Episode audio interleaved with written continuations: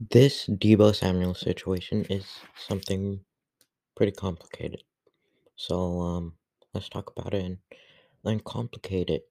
Um first of all, what does the money look like when, when you're going to pay him?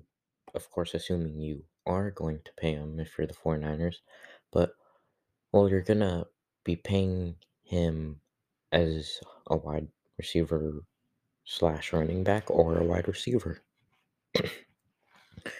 Uh, so it just depends on how you're gonna play him, so you know how how you're gonna pay him. If you're going to be paying him like a wide receiver and he's playing at running back, that doesn't really make sense. Um, but if you keep him at wide receiver, it's a it's a it'll uncomplicate things. So let's say the 49ers are gonna just keep him at wide receiver. Um, and maybe have him in the backfield like once or twice, you know. But assuming that, he, assuming those are the, what's the word? I don't know. The, I forgot the word, but assuming that that's what's going to happen, um, he should probably if you, if you're paying him like a wide receiver and playing him like a wide receiver, um, he's probably going to get paid around 25 million a year with 50 to 60 million guaranteed. He wants about 80 guaranteed, I think, or maybe a little less. But personally, I'm paying Deebo. Um, I mean, like, what I wonder the most about this situation is if Deebo wants more than or less than 25 million, because we have no idea. I wish I could, I wish like I could at least know, um, because all of this talk is hypothetical and it could very well be inaccurate. If we know what he wants, then we can make better arguments and more factual or logical takes. There's um there's something saying that he wants to be paid 25 million a year.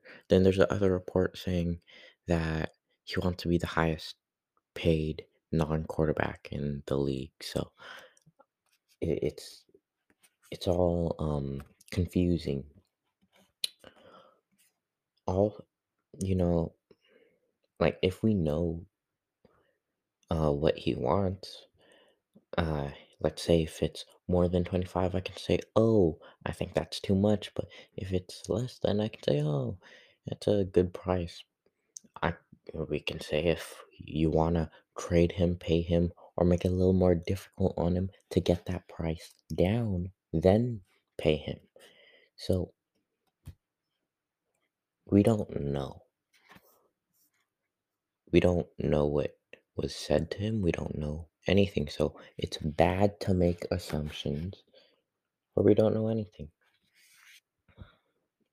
And that's what I don't like about people calling or saying Deebo's unfaithful or we should trade him. I mean, of course, if the price is too high, yes, but that's a lot of ifs. And, you know, I don't like that. But if he wants less than 25 million, personally, I'd pay him, and that's end of the story. He wants more than it, then I personally would try to make it difficult for him. Um, but if an option for trading him is really good, of course you trade him. But so far, paying him seems to be what they should do and what they will do. I want, I, I, I don't like all this ifs and stuff. So let's talk about what I think will happen with this Deebo Samuel situation.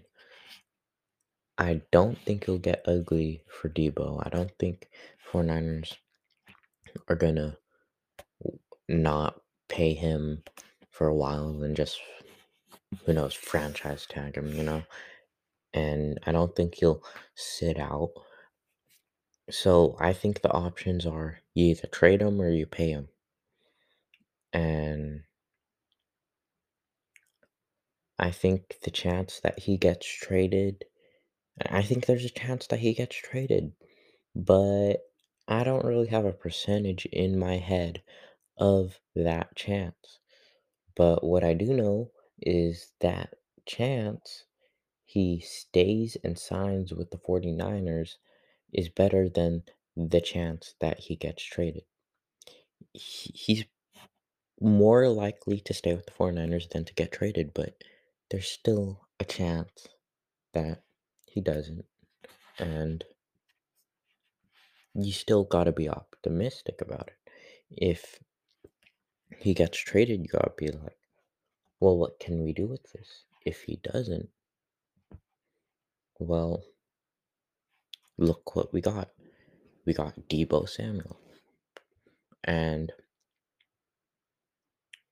now, if I were, and, and I say if I were to say Deebo Samuel uh, got traded, or you were to trade Deebo Samuel, like if you were to trade Deebo Samuel, I, you gotta either trade with the Jet. I mean, you have to trade with the Jets, and I think pick four or or pick ten with a couple of seconds is what you want to trade for. I think pick 10 with a couple of seconds is doable. I think pick 4 with a third is doable. You can get a lot of good players with those picks. You can trade and uh, get more players, or you can trade and get a better player. Um, but if you have pick 4, I don't think you need to trade up. Uh, you, I mean,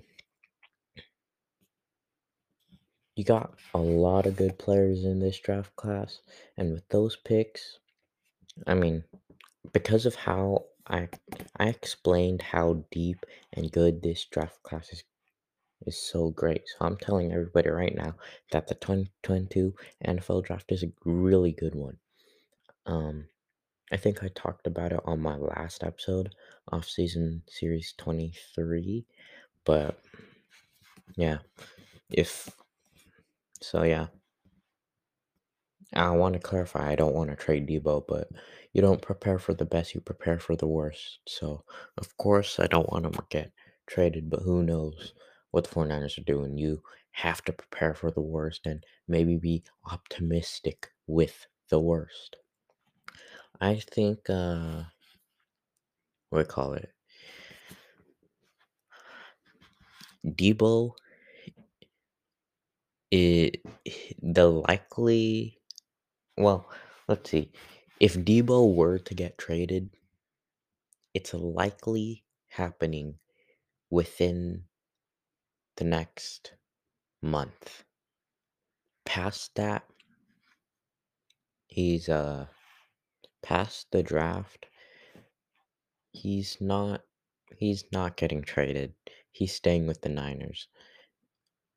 I mean, at least for the rest of the 2022 to the 2023 NFL season.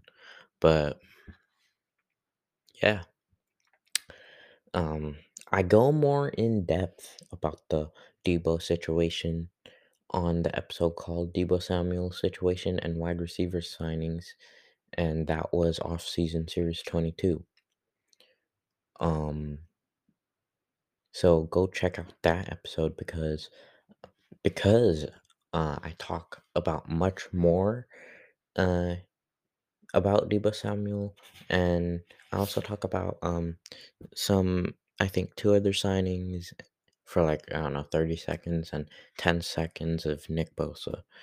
Um or 30 seconds of Nick Bosa and uh his uh extension.